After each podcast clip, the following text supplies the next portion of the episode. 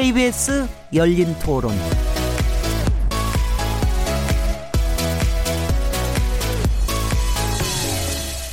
안녕하세요. 묻는다, 듣는다, 통한다. KBS 열린 토론 진행자 시민 김진혜입니다.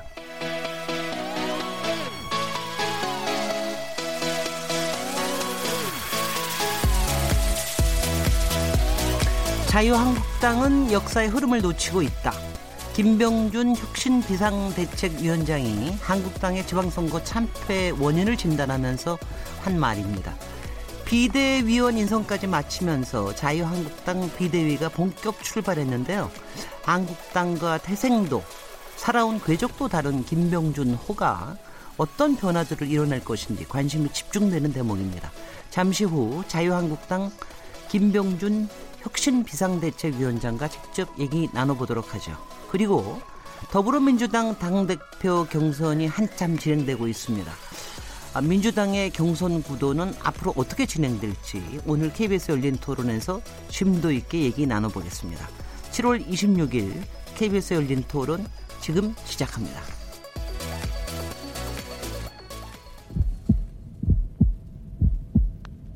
살아 있습니다.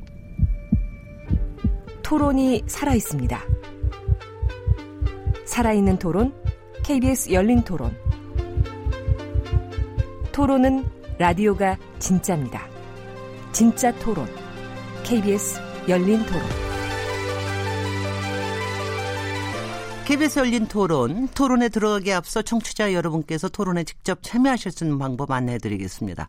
한국당의 비대위가 한국당의 개혁에 성공할 수 있을지, 또한 비대위가 순항하기 위해서는 어떤 개혁 방안이 필요하다고 보시는지 여러분의 의견 문자로 보내주십시오. 샤프 9730번으로 참여하실 수 있고요. 단문은 50원, 장문은 100원의 정보 이용료가 붙습니다. KBS 모바일 콩 그리고 트위터 계정 KBS 오픈을 통해서도 무료로 참여하실 수 있습니다. KBS 열린 토론은 매일 0시 5분에 재방송되고요. 또 팟캐스트로도 들으실 수 있습니다. 청취자 여러분의 날카로운 시선과 통찰력을 기, 기다립니다. 자, 그럼 오늘 어, 아주 귀한 손님을 스튜디오에 직접 어, 모셨습니다. 바쁜 일정이신데도 이렇게 직접 출연해 주셔서 정말 감사드립니다.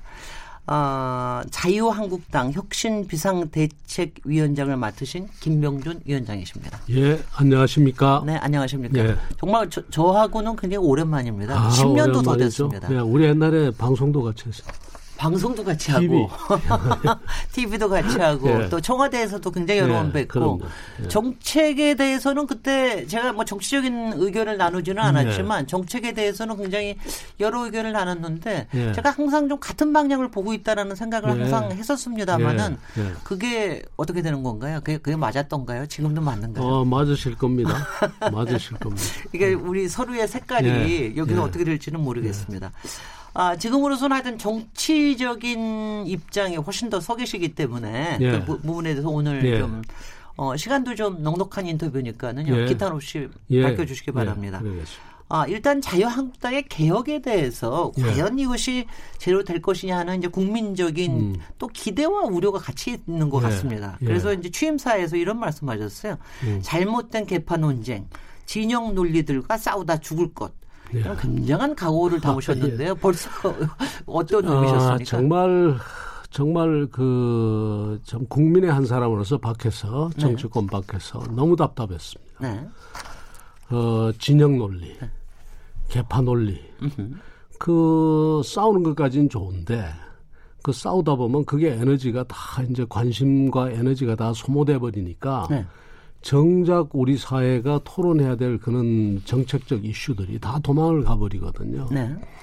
그러니까 뭐 예를 들자면 정말 글로벌 사회가 지금 엄청나게 산업 구조가 바뀌고 있단 말이죠. 어, 제조업이 미국으로 다 몰리고 네. 그 사람을 안 쓰게 되면서 소비 시장 가까운 쪽으로 다 이동을 하니까 그런 것이 바로 눈앞에 보이는데 그런 문제는 뒤로 가버리고 허구한 날 뭐 보수 진보다 좌다 우다 뭐 또 그다음에 무슨 친이 친문 뭐 친박 네. 이런 것들이 늘 가서 그게 정치권의 화두가 되니 그게 좀 답답했습니다. 네. 아 그래서 그런 말씀을 하셔서 어 당장 이거 인적 청산으로 이어지지 않겠느냐 네. 뭐 이런 생각들을 많이들 하셨던 네. 것 같은데 바로 자율 얘기하시고 네, 그또 이- 다 같이 가야 된다. 인적 청산이라는 게 그렇거든요. 네. 예. 우리가 보면 지금 OECD 뭐 이- 앞서가는 국가들 이렇게 대체로 보면은 네. 우리나라만큼 정치권에서 인적 청산을 자주 하는 경우가 없어요. 말하자면 총선할 때마다 하죠. 예, 총선 할 때마다 25%에서 35%까지 물갈이를 하거든요. 네. 그 물갈이를 계속 하는데 왜 정치는 이 모양이냐 이거죠. 세계에서 가장 그 예, 말하자면 현역 교체율이 높은데 그 이유가 뭔가 하면 그 교체를 하는 기준이 엉망이기 때문입니다. 네.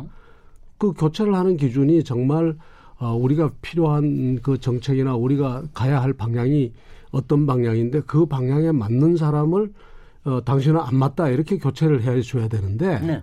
그게 아니고 누구하고 친하냐 네. 그다음에 누구한테 충성하느냐 이거 가지고 교체를 한단 말이죠. 그렇죠. 네. 이거 가지고 교체하고 이거 가지고 청산을 하니까 그 청산이 아무 의미 없는 청산이 된다. 네. 그래서 가장 먼저 중요한 것은 뭔가 하면 그 기준을 세우는 겁니다. 네. 그 가치적 기준.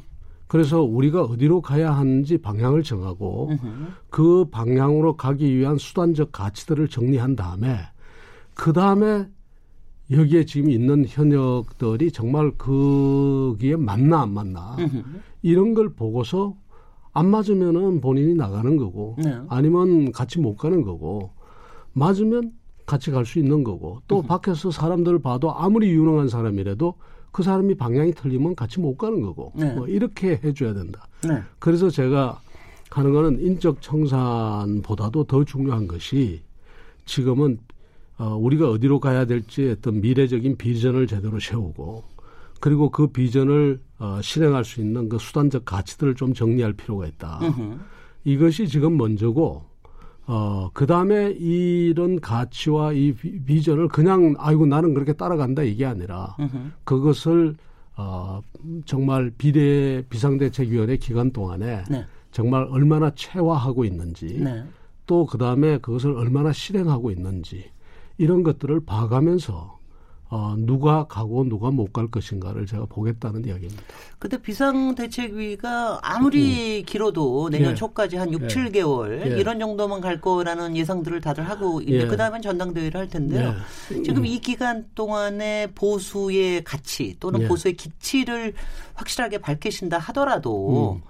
과연 그 다음에 리더십이 과연 그걸 그대로 따라오겠냐? 예. 뭐 이런 의문이 있습니다. 그래서 결국은 어떻게 해야 되는가 하면 제가 잘해야 됩니다. 제가 잘해서 정답입니다. 제가 잘해서 네, 제가 잘해 가지고 제가 말하자면 저는 뭐 정치할 생각이 없습니다만 네, 그나마 밖에서라도 영향력을 가지고 있다면 네, 말하자면 그는 어, 우리가 세워놓은 그런 비전과 가치를 어, 존중하고 그대로 가는 사람을 네. 제가 말 한마디라도 보탤 수도 있고 음흠. 어, 또 그 다음에 아, 저 사람은 같이 못 간다 해서 제가 예를 들어서 당협위원장직을 박탈을 했다. 음흠. 아니면 당협위원장직 해- 뭐 해제를 했다. 네. 라고 하면은 어, 제가 잘했으면은 뒤에 오는 리더십이 감히 다시 음흠. 그 사람을 복권시켜서 다시 당협위원장을 주고 그러지는 못하겠죠. 네. 그래서 제가 잘해야 됩니다. 그러니까 지금 그러니까 비대위 기간 중에 그래도 저 인선에 대해서는 당협 위원장을 교체하는 거가 가장 좀 크시죠. 그 부분에 역점을 두고 계십니까? 이제 말하자면 어, 가진 그 이제 당 대표로서 가지고 있는 권한이 네. 이 인적 청산과 관련된 것, 네. 인사와 관련된 것은 결국 그겁니다. 네. 당협위원장을 교체할 수 있는 권한밖에 없습니다. 아, 그, 그 당협위원장 하실 때는 현역 위원회 당협위원장 교체까지도 생각하세요? 당연히 이제 아, 그렇게까지 생각하시면 이거, 그렇습니다. 이거 만만치 않게 칼이 서, 시퍼렇겠는데요? 음, 흥미진진하게 볼 수 있을 것 같은데요. 흥미진진하게요. 그래서 제가 아, 그것도 네. 제 마음대로 그렇게 말하자면 교체를 한다든가 그래서는 안 되죠. 어떤 과정으로 하실 네, 겁니까? 그러니까 이제 그것을 평가할 수 있는 네. 그야말로 척도나 지표를 네. 어, 가능한 한 계량화된 그런 지표를 개발을 해서 네. 그렇게 보려고 합니다. 그래야지만 여기에 자의적인 판단이 적게 들어가죠. 네. 근데 그렇다 하더라도 그 안에서 뭐 친박 또는 음. 친이는 아직 잘 모르겠습니다만 네. 친박 이런 부분들에 대해서는 굉장히 좀 뭐 있는 것 같고요. 그리고 네. 특히 20대 어 국회에서는 특히 그야말로 친박들의 이 분포들이 사실 네. 상당히 좀 있고 그래서 네. 거기에서 갈등이 있고 그러면은 혹시 또 뭐 이게 어, 또뭐 지금은 뭐 제가 보기에는요. 네. 지금은 제가 보기에는 뭐 친박이다 해가지고 네. 뭐 상당히 강하게 있었겠죠. 네. 있었는데 그게 중심되는 인물들이 사실은 지금 어, 바로 이제 정상적인 의원 생활을 못 하고 계시지 않습니까? 네. 또한 분은 탈당하고 나가고 네. 그러다 보니까 어, 있었다 하더라도 그렇게 강하지 않습니다. 네. 사실은. 네. 음. 근데 저기 아마 뭐 평생 뭐, 뭐 행정뿐이 아니라 정치에서도 항상 보실 네. 텐데 네. 한 정당의 리더십이라든가 아니면 네. 정당의 그 지속 가능성이라든가 이런 걸 볼때 네. 어떤 거를 세워야지 좀 지속 가능하게 볼 수 할 수 있다고 보시고 계세요? 그 아까 말씀드린 그런 겁니다. 결국 그 정당이라는 것이 결국 어떤 그 이미지와 그다음에 네. 가치를 점유하고 있어야 되거든요. 네. 그래서 제가 어, 자주 이야기를 합니다만은 소위 뭐 조금 진보적인 정권, 네. 정, 어, 뭐 정당 또 아니면 뭐 민주당이라고 뭐 굳이 이야기하면 그 어쨌든 어, 그 뭐 인권이니 상생이니 네. 환경이니 네. 평안이 하는 이런 가치들을 점유를 하고 있어요. 뭐 이런 거. 네네. 근데 자유한국당 같은 경우에 그게 실패를 했단 말이에요. 네. 그러니까 어, 언뜻 생각하면 안보 제일주의 뭐 음. 이거 우선 생각나는 거예요. 네. 그리고 뭐 더 안으로 들어가면은 뭐, 조, 뭐 성장 조국권 대화 뭐 네. 이런 데서 그러니까 거기서 멈춰버린 거예요. 네. 그 역사는 계속 흐르고 있는데 네. 근데 거기서 오는 그 새로운 가치들을 어, 제대로 정립을 못하고 이렇게 왔단 말이에요. 그래서 네. 그러다 보니까 이미지가 이게 무슨 이미지인지를 잘 모르는 거예요. 네. 그냥 안보 정당 정도로 남아 있단 말이죠. 으흠. 그래서 이래서는 안 된다. 네. 이런 정당은 오래 갈 수가 없어요. 네. 그렇기 때문에 그 역사의 흐름에 맞는 그그 그 시간을 지금 빨리 따라가야 되는 거예요. 네. 따라가서 어그 새로운 시대가 요구하는 어 새로운 가치들 누가 흔히 이제 뭐 저보고 그러면 박정희 죽이 말하자면 지우기 하자는 거냐? 그건 아니고 그것은 과거에 우리가 다 존중하고 과거에 이미 평가가 돼 있는 부분이 많이 있지 않습니까? 네. 그 위에 에, 정말 그 이 역사의 흐름에 맞는 어, 그런 새로운 가치들을 우리가 좀 체화하자. 그러면서 그것을 보여주면 으흠. 그 가치를 중심으로 해서 이미지가 생기고 네. 그래서 기치가 분명해지는 거고 네. 그 기치가 분명해져야지 국민들이 볼 때 아 저 정당은 어디로 가는구나 으흠. 어디로 가고 무슨 가치를 가지고 어디로 가는 거나 보일 거 아닙니까 네. 그래야지만 여기에 지지자가 생기고 당원들도 자부심을 가지고 어, 따라오고 그렇게 된다고 봅니다. 그런데 일단 자유한국당에 대한 이미지가 뭐 여러 가지가 있겠습니다만은 하나가 이제 음. 수구라는 예. 거, 또 예. 기득권에 예. 너무 붙어 예. 있다는 거, 또 예. 웰빙 하는 사람들이 너무 네. 많다는 거. 그러니까 야, 야당이 이른바 이제 민주당이나 진보 쪽에 있는 당들은 항상 좀 절박하고 뭔가를 이루기 위해서 막 음. 노력을 해도 될까 말까 하는 이런 게 있는데 음. 자유한국당의 이 뭐라 그럴까요? 느리고 좀 여유롭고 그 어, 절박하지 않은 이거 부분이, 어떻게 보십니까? 그런 부분이 틀림없이 있었죠. 그런데 네. 지금 이제 절박해진 거죠. 절박해진 것 같으세요? 아 지금 절박해졌죠. 이번 선거 아직도 그렇게 안 보여요. 아 이게 이번 선거를 네. 이렇게 치르고 난 다음에 절박해지지 않으면 그건 정말 비정상입니다. 네. 절박해졌으니까 네. 어, 어떻게 보면 잘 어울릴 것 같지도 않은 저를 네. 어, 정말 뭐 이름 써내기까지 하면서 네. 어, 그렇게 해서 불러오지 않습니까? 네. 어, 거기에 대해서 여전히 당내에서도 일부에서는 왜 저 사람이 우리 당에 와 있지 뭐 이런 것도 있을 정도로 네. 그런 사람을 불러오는 게 그만큼 절박하다는 이야기입니다. 어, 그래서 이제는 그 절박함을 저는 느끼고 있다. 으흠. 그리고 이 절박함이 선거가 다가오면 다가올수록 그 절박함이 더 심화될 거다. 네. 그렇게 봅니다. 그러니까 김동준 위원장님께서 지금 뭐 취임하신 지 한 일주일 조금 넘었죠. 네, 일주일 정도. 네, 일주일 조금 넘 이제 예, 9일 예. 정도 예, 됐습니다. 예. 그런데 이제 어, 지금 이제 뭐 여러 인터뷰도 하고 그러셨을 텐데 네. 당 바깥에서 느끼는 반응과 또 당내에서 느끼는 반응을 어떻게 체감하고 계세요? 아, 지금 현재 제가 네네. 제가 들어간 데 대해서 말입니까? 제가 들어간 데 대해서 어, 뭐 많은 분들이 사실은 이제 이 뭐라 그럴까요? 저는 정말 뭐 그런 게 원하지 않았는데 네. 어쨌든 뭐 의원들끼리 이름을 써내고 투표 비슷한 행위까지 있었다고 그래요. 네. 어, 그런 것을 통해 가지고 뭐 이제 제가 들어갔으니 상당히 많은 부분 분들이 제가 오기를 이제 뭐 기다렸거나 원했거나 그랬겠죠. 네. 그러나 여전히 이제 그 안에 또 이제 어, 전혀 왜 정체성이 잘 맞지도 않는데 왜 여기 와 계실까 네. 이런 분들도 있고요. 그 다음에 당 밖에서도 이제 예, 말하자면 지금까지 막 자유한국당 하면 아 정말 좀 말하자면 아난 관심 밖이야 뭐 네. 어, 그런 경우들이 많았단 말이죠. 네. 예, 또 그다음에 에, 좀 관심이 있는 분은 예, 또뭐 기대를 거의 접고 있는 이런 것들이 저는 있었다고 보는데 제가 무슨 거기 변화가 있다고 생각하는 건 아니고 네. 어쨌든 지금 변화를 일으켜 보려고 노력하고 그것이 조금씩은 조금씩 반응이 있는 것 아닌가 싶은 생각이 듭니다. 네, 반응이 뭐 빨리 있기를 바랍니다. 저희도 열린 토론에서 끊임없이 이제 보수의 네. 아, 말하자면 이제 새로운 개척 예. 내지는 이제 또 이 뭐 바로 세우기 예. 이거에 대해서 굉장히 많이 많은 예. 분들이 또 얘기를 예. 하고 그랬는데요. 김병준 위원장님이 그런 부분에 어, 좀 속도를 가해 주시기를 바라고요. 분명히 예. 하여튼 충격요법은 될 것 같아요. 예. 근데 지금 이제 요번에 비대위원들을 다 구성을 하셨는데 예. 물론 약간 구설수도 있습니다만은 예. 예. 이 비대위원들하고의 이 말하자면은 호흡이라고 그럴까 이런 거 아, 잘 맞으셔서 되실 것 같으세요? 네. 어, 호흡을 맞추려고 하는 부분도 있고요. 네. 그 다음에 이제 맞는 부분도 있고 있는데 네. 맞추려고 하는 부분은 뭔가 하면 이게 지금 보통 비대위하고 좀 다르거든요. 네. 예를 들어서 뭐 선거 바로 앞에 와가지고 누구 공천 칼막 칼을 휘두르죠. 휘둘러 가지고 네. 하는 그 비대위 같으면은 네. 정말 밖에 있는 분들 다 포진시켜 가지고 그냥 칼질하고 뭐 그렇게 할 수도 있겠죠. 네, 근데 네. 그게 아니라 음흠. 이 비대위는 새로운 비전을 세우고 네. 그다음에 새로운 가치를 정립하고 그래야 된단 말이죠. 네. 그래서 그 가치를 정립하는 그러니까 보통 평상시 우리가 흔히 보던 비대위하고는 전혀 다른 성격의 비대위라고 전 규정을 합니다. 네. 그렇다면 결국은 어떤가 하면 어 그 이제 현역 의원들과 당협위원장들과 당원 안으로 파고 들어가서 음흠. 새로운 그 담론이 일어나도록 해줘야 되거든요. 네. 그런 점에서는 어쨌든 간에 현역 의원들하고 소통의 통로가 굉장히 중요하다. 네. 어떻게 보면 개혁의 대상자이기도 하지만 또 개혁의 주체가 돼야 되거든요. 네. 그래서 어, 그래서 이제 당연직 두 분 이제 원내대표하고 정책위 의장은 당연직이고 네.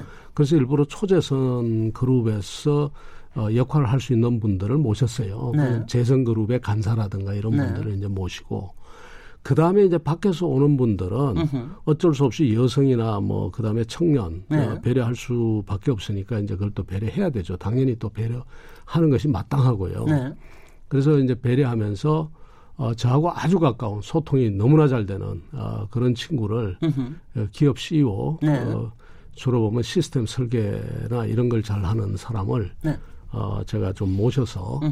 어, 하고 그러면서 정책적으로는 서민 음, 중심의 네. 서민의 그 삶을 좀 애환을 좀 담아보자는 그런 뜻에서 또 한 번 모시고 뭐 네. 그렇게 갑니다. 어. 그런데요, 제가 이렇게 지금 이렇게 인터뷰를 하면서도 음. 제가 평소에 자유한국당의 여러분들을 만나는 거하고 너무나 다릅니다. 아 그렇습니다. 일단은요, 예. 말의 속도가 굉장히 빠르시고, 예. 그러니까 내용이 그만큼 많다는, 전달하고 싶은 내용이 많은 네. 거죠. 그 다음에 얘기를 할 때도 굉장히 구, 구체적으로 얘기를 하시거든요. 예. 근데 이게 자유한국당의 스타일하고는 좀 다, 조금 다르긴 해요. 왜냐하면 여태까지 자유한국당 보면 하여튼 목에 힘주고, 예. 그 다음에 아주 느릿느릿하고, 예. 어떻게 보면 조금 상투적인 얘기를 음, 하고 뭐 음. 뭔가 뒤에 뭐가 있을 것 같은 그런 건데 예. 굉장히 그런 스타일의 자, 당황들도 하고 있을 것 같은데요. 예, 좀- 우리하고는 좀 다르다. 뭐 그렇게 그런 거 있을 것 같. 아, 그럴 수, 느끼십니다. 그럴 수 있을 것, 뭐, 그럴, 그럴 수도 있을 것 같습니다. 네, 예. 토론에 좀 익숙한 분들이 좀 아닌 것 같아서. 네, 그래서 지금, 어, 어제 저녁, 오늘 뭐, 아, 조차, 오늘 저녁도 마찬가지로 쭉 의원님들 지금 계속 만나고 있는데, 네, 어, 계속 제가 하는 이야기가, 네. 무조건 자주 보자. 네, 보고 이야기하자. 네, 어, 보고 이야기하고 그 다음에 다들 어, 말하자면 이 우리가 그냥 알고 지내서도 안 된다. 네. 그냥 토론하고 해가 치열하게 논박해서 그 우리가 생각하고 있는 것을 네. 스스로들 전달하고 체화하고 하는 그런 훈련이 필요하다. 제가 제가 그냥 여기서는 이렇게만 하겠습니다. 건투를 빕니다. 여기만 이렇게만 얘기를 드리고요. 어, 하여튼 그게 토론이라고 하는 게 솔직히 뭐 진보 쪽에서는 이제 토론이라는 게 그냥 일상화돼 있잖아요. 네, 그래서 그- 그런데 이제 그게 좀 잘 안 돼. 항상 좀 그래서 제가 지금. 어, 네. 어, 정기국회가 시작되면 저 지역으로 좀 돌려고 하는데요. 네네. 그럴 때는 아예 투표기를 가지고 다니려고 합니다. 투표기 가지고 어떻게 하시려고? 아, 손에 넣는 투표기 가지고. 네네. 어, 그래서 서로 이야기하고 네. 어, 어디로 갈 것이냐를 놓고서 네. 치열하게 공방을 하다가 투표도 네. 해보고 네. 어, 그러면서 서로를 확인하고. 어, 하여튼 그런 문화 네. 아, 그런 문화를 새로 한번 어, 심어보려고 그럽니다. 준비를 많이 하고 계시는군요. 네. 그런데 지금 이제 비대위의 뭐 성공에 대한 관, 저 관건이 하나는 네. 분명히 지지율을 좀 올리는 게 이게 네. 뭐 가시적으로 나와야 되는 게 분명히 있을 것 같고요. 어, 그런데 이제 그 과정에서 어, 지금, 아, 뭐, 제가 먼저 지지율이 오르는 거에 대해서 먼저 여쭙, 여쭙겠습니다. 두, 두 가지. 신경을 안, 예. 네. 먼저, 지지율이 조금 올랐습니다. 열을 하신 거에 비해서 조금 올랐습니다. 내려가는 게 멈췄다는 것만 해도 감사드립니다. 글쎄요. 그러니까 예. 분명히 효과는 분명히 있는 예. 것 같고요. 예. 그러니까 지지율에 대해서는 어느 만큼 올라야 되겠다는 그런 목표치가 좀 있으십니까? 어, 없습니다. 네. 어, 그 지지율 자체에 신경 쓰기보다는 네. 어쨌든 되든 안 되든 이것이 좀 어, 당내에 뭐, 뭐 크게 말하자면 우리 정치권 전체의 언어를 좀 바꿔놓고 싶다. 네. 아, 매일같이 무슨 개파 무슨 진 이게 아니라 네. 정말 어, 그 우리 지금 당장의 서민 경제를 어떻게 할 것인가라는 또 그다음에 앞으로 산업 구조를 어떻게 조정할 것인가 하는 이런 정책 논쟁 또 그다음에 우리가 정말 국가가 이렇게 시장에 개입하는 것이 옳으냐 그러냐라는 네. 이런 어떤 가치 논쟁 음흠. 이런 것이 우리 정치를 좀 지배를 했으면 좋겠다라는 그거예요. 네. 그러다 보면은 지지율이 조금 올라가겠죠. 네. 어, 근데 얼마까지 올려야 되겠다. 그거 가지고 무슨 왜 그런 그렇게 생각하는가 하면 지지율 자체에 신경을 쓰다 보면 저는 지금 근본적인 체질을 바꿔야 되고 네. 그다음에 근본과 기본을 바로 잡아야 되는데 네. 당장의 지지율 자체에 하나하나 신경 쓰다 보면 자꾸 이벤트성으로 가는 그런 경향이 있어요. 근데 올라갈 일밖에 없어요, 솔직히는. 아, 이제는. 그럴까요? 아니 뭐 지금 10%대로 어떤 때 정의당하고 거의 비슷하게도 나왔는데 네. 이제 올라갈 때밖에 더 없지 않겠습니까? 그러면 뭐 저한테는 저는 참 복이 많은 사람이 되는데요. 아니 근데 예. 제가 보기에는 어떻게 보면은 복이 많을 수도 굉장히 있다고 생각을 네, 하는 네, 게 네.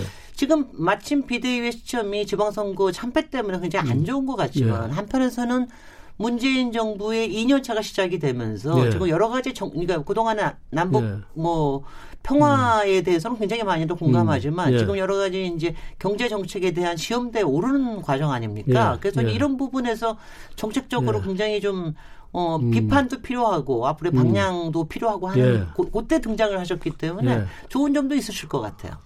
그런데 제가 질문을 예. 드리면 예.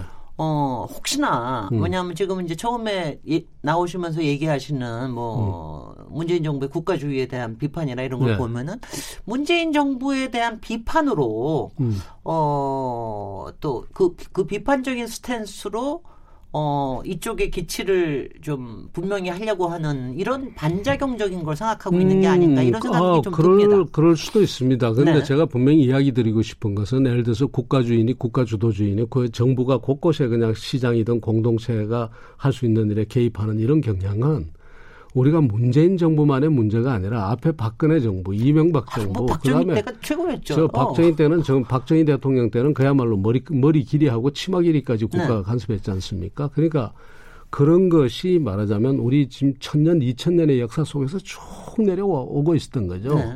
그것이 때로는 조금 강화됐다가 때로는 조금 어, 줄어졌다가 네. 그러는데 에, 그것이 여전히 남아 있다는 겁니다. 네네. 네. 그래서 남아 있다는 이야기를 하면서 네. 어, 우리는 이제 여기서 이 역사를 새로운 역사를 한번 만들어 가겠다 이 이야기. 그런데 뭐 근데 전뭐제 뭐 개인적인 네. 생각이기도 하지만 지금 네. 문재인 정부의 국가주의라는 말을 쓰는 거는 조금 저는 오버라는 생각은 좀 듭니다. 아. 오히려 지금 얘기하면 조금 공동체주의에 조금 좀 많이 아. 그런 건데 국가주의라는 말은 금방 안 와요. 금방 좀 안다. 근데 한번 예를 들어 볼까요? 네. 오다가도 뭔가 하면은 뭐 저 먹는 방송 네. 그것을 먹방? 지금 보건 야, 먹방 같은 걸 보건복지부가 지금 기준을 마련하겠다고 나섰어요. 네. 그거 국가주의 아닙니까? 어, 글쎄요. 왜 그런 것을 가지고 그거야 아, 사람이 먹고 어, 쩌고 하는 거는 글쎄요. 그러니까 그런 거.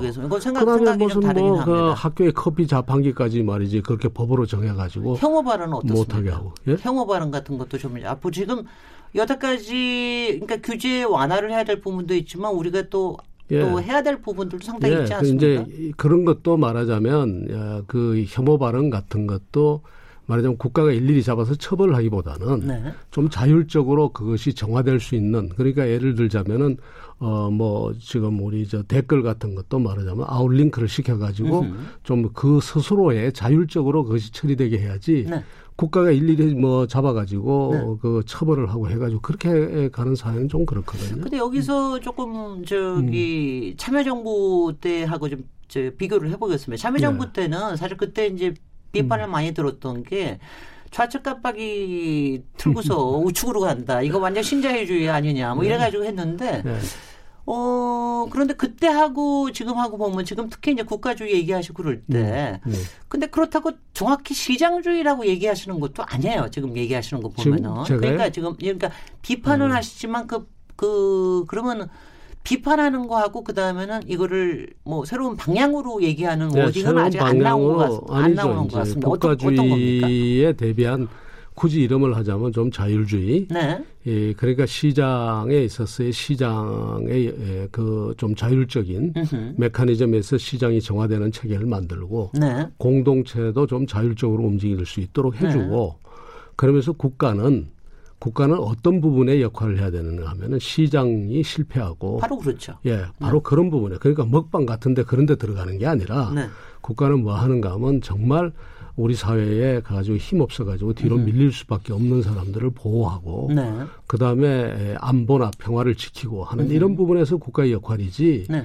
그건 뭐 가가지고 충분히 가서 그 먹는 사람이 자기 스스로 규제할 수 있는 건데 그런 부분에서까지 이제 이야기를 하는 이런 게 이제 하나의 예가 되겠습니다. 네. 그리고 그거는 이제 조금 앞으로도 좀 저기 하겠, 얘기를 예. 좀더 예. 하겠습니다. 예. 그러니까 지금 문재인 정부에 대한 비판이 국가주의에 대한 비판, 그 다음에 음. 이제 또 어떤 비판을 또 하고 계시, 계십니까? 이 지금 특히 이제 경제 이제 정책에 관련돼서. 경제 정책과 관련돼서는 역시 이제 시장에 말하자면 너무 경직되게 과도하게 개입하는 부분들이 있죠. 예를 들자면 이제 지금 경 어, 요것은 이제 뭐 꼭 국가주의라는 그런 차원에서 이야기하기보다는 어, 성장 이론이 굉장히 부실하다라는 이제 이런 부분에서 소득주도 성장, 어, 최저임금의 문제나 뭐 노동시간의 문제라든가 네. 이제 지나치게 경직되게 예, 그 노동시장이나 그렇지 않으면 뭐 어, 시장에 개입하는 이런 부분. 경직되다기보다는 좀 오히려 변혁의 속도가 좀 너무 빠르다 이렇게 뭐 주로 비판이 나오는 것이 같은데요. 속도도 속도지만요. 어, 말하자면 왜 제가 경직됐다는 말을 쓰는가 하면은 에, 이, 뭐, 이, 저, 아일로가 이야기한 임금주도 성장을 가져와서 소득주도 성장이라는 이름을 붙이고 뭐 그 비슷한 정책을 하는 것까지는 좋은데 네. 뭐를 해줘야 되는가 하면 예를 들어서 어, 여기에 뭐가 우리 사회하고 그쪽 사회하고 유럽 사회하고 뭐가 다른지에 대해서 좀 면밀히 검토를 하고 네. 예를 들자면 자영업자 수가 다른 나라에 비해서 두 배, 세 배가 되는 심지어 미국 같은 데 비해서 네 배가 되는 이런 구조를 인식하고 그렇다면은 당연히 뭐가 나와야 되는가 하면은 이 자영업자 수를 어떻게 하면 줄일 것인가에 대한 산업 정책이 나오면서 네, 네. 이게 뭐 최저임금 정책이라든지 예, 이렇게 예. 들어가야 되는데 이런 게 경직됐다는 거예요. 네. 그러니까 지금 뭐 저는 경직됐다는 표현보다는 음. 지금 좀 큰 그림에 대한 거를 국민들한테 좀 이렇게 공감대를 먼저 좀 형성을 하고 네. 세부 정책으로 가야 되는 거 필요하다는 그런 예, 말씀을 그다음에 이제 드립니다. 정책을 네. 이 다양 이 말하자면 이, 이 그 나름의 우리 상황에 맞는. 어, 유연한 그 정책들을 네. 좀 많이 이거 패키지를 가지고 있으면서 그러시면은 해 가야 된다. 그러면 이제 문재인 정부가 조금 큰 그림을 가령 뭐 증세에 대한 거라든가 음. 국민의 부담에 관련된 거라든가 아니면 혁신 성장의 구조 조정에 관련된 부분이라든가 이런 부분들에서 좀 강력하게 나오면 마- 많이 지지해 아, 주시겠네요. 취재 예를 들어서 시장의 자율성을 높이는 규제 완화 정책이라든가 네. 이런 것 같으면 오히려 네. 그것이 이제 내용에 따라서 조금 다르겠습니다만은 그러나 기본적으로 네. 어, 규제를 풀어가지고 혁신을 갖다가 가속화시키겠다. 좋은 그러면 일이죠. 이번에 이번에 예. 이번에 하반기에 지금 이제 많은 저 규제 개혁에 관련된 예. 것이 국회에서 막히고 있는데 예. 자유한국당의 좀 이제 협조나 이런 부분을 좀 예. 기대를 해도 좋겠습니까 하반기에? 아, 그거는 김성태 원내대표하고 예, 상당히 좀 예. 라포르가 맞으십니까? 그 어, 부분은? 규제를 완화시키겠다는데 근본적으로 거기에 대해서 반대할 이유는 네. 없고요. 네. 다만 이제 그것이 어떤 규제냐는 걸 네. 또 보긴 해야 되겠죠. 각 정책 영역별로 예, 예. 이게 시장에 진짜 풀어야 되는 건지. 그러나 기본적으로 규제 완화는 시장의 자율성을 높이자고 하는 거니까 네. 그건 좋은 일이죠. 네. 오히려 더더 적극적으로 네. 어? 더 적극적으로 말하자면 규제 완화책을 또 내놔야 되죠. 네, 네. 저기 시간이 얼마 안 남아서 두 가지만 아, 좀 그렇습니까? 벌써? 아니, 뭐 네. 저희 한 시간 반을 해도 되긴 한데 계속 계시겠어요? 그러면 계속해서 저희 뭐 백분 아, 토론해도. 되는데요.